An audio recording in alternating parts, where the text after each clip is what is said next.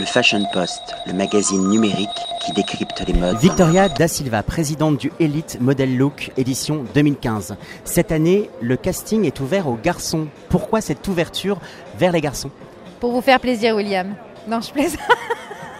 Pour faire surtout plaisir aux lectrices et aux lecteurs Ah. du Fashion Post, je n'en doute pas. Je, je ne peux pas dire pour me faire plaisir à moi, mais non, ça a été une vraie, euh, une vraie évolution. C'est un vrai tournant, effectivement, dans ce concours qui existe depuis maintenant 32 ans et qui était jusqu'à présent réservé en exclusivité euh, aux filles.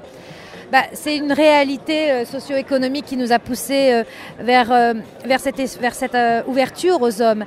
D'abord parce que bah, plus les années passaient et plus on était sollicité par des jeunes gens qui venaient nous voir lors des castings en France en nous disant mais quand est-ce que vous faites les hommes, euh, etc.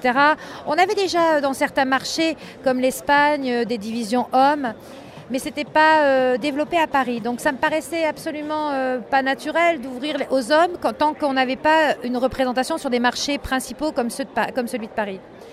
Donc l'année dernière, en février, a été prise la décision d'ouvrir la division hommes à l'agence Élite Paris, et notamment euh, du fait de l'essor de la prise de conscience des hommes sur la beauté et la mode, et de l'essor des marques dédiées aux hommes.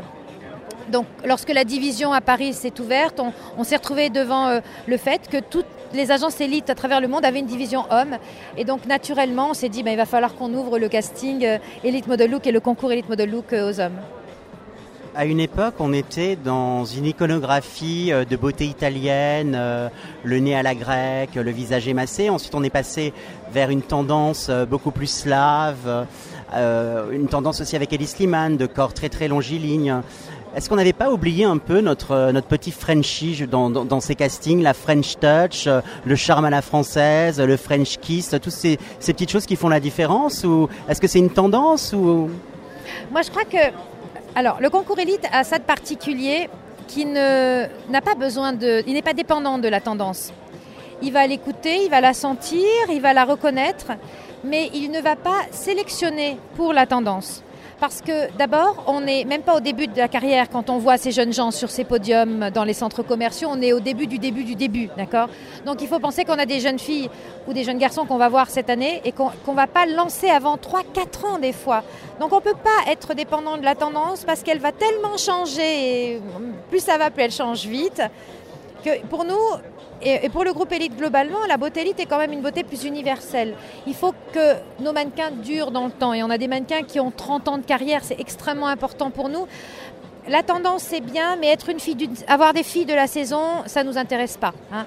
Euh, une, une saison et puis après, t'es plus mannequin, c'est pas ça qu'on recherche vraiment. Je, je- je parlais plus d'une tendance qui colle à une époque. Par exemple, les années 70 avec Twiggy, on a quand même, vous vous lancez les tendances, vous arrivez quand même à déceler le visage qui va coller à une époque et euh, vous vous plantez généralement euh, jamais. Pas trop, pas trop. Mais euh, c'est vrai qu'aujourd'hui, moi, je trouve qu'il y a beaucoup de, de plus de- d'ouverture au métissage. Avec les marchés émergents euh, qui sont de plus en plus euh, en développement, les beautés sont beaucoup plus diverses. On a aussi bien des beautés, on a beaucoup de chance parce qu'on peut très bien sélectionner la beauté très classique, comme une beauté très spéciale à Lyon. Samedi, on a sélectionné une jeune fille. Il y a des gens qui sont venus voir qui comprenaient pas. Elle, avait une- elle était tellement particulière, elle était presque E.T. quoi. Mais c'est ça qui nous a touchés justement. Puis elle était cohérente dans son ensemble, dans sa personnalité. C'est pas seulement technique, c'est aussi dans l'énergie euh, qui, nous, euh, qui nous transmettent en défilant. Et il faut que ce soit l'ensemble doit être cohérent. Ça me fait penser à Violetta Sanchez dans les années 80 qui avait quand même un, un nez assez prononcé, un physique euh, androgyne. Est-ce qu'on retrouve justement ce côté, la fêlure qui va faire du charme et, et faire le petit twist qui fait la différence? On retourne à, à ce système? Mais complètement, il faut, il faut ça, il faut ça parce que ça donne comme un peu des pichenettes, ça donne un peu comme des moments d'étonnement où on se dit ah où on regarde à nouveau des fois parce que quelquefois ça peut être un petit peu ennuyant donc euh, et, là c'est vrai que mais comme je le dis ces beautés spéciales doivent euh, c'est un ensemble. Il doit y avoir une cohérence entre la personnalité, le physique, le, visage, le corps. C'est pas juste une spécificité euh, étrange et point barre. Il n'y a pas que ça. Nous allons parler un peu chiffres. Nous sommes au centre commercial de la Défense. Combien de candidats vous allez voir aujourd'hui?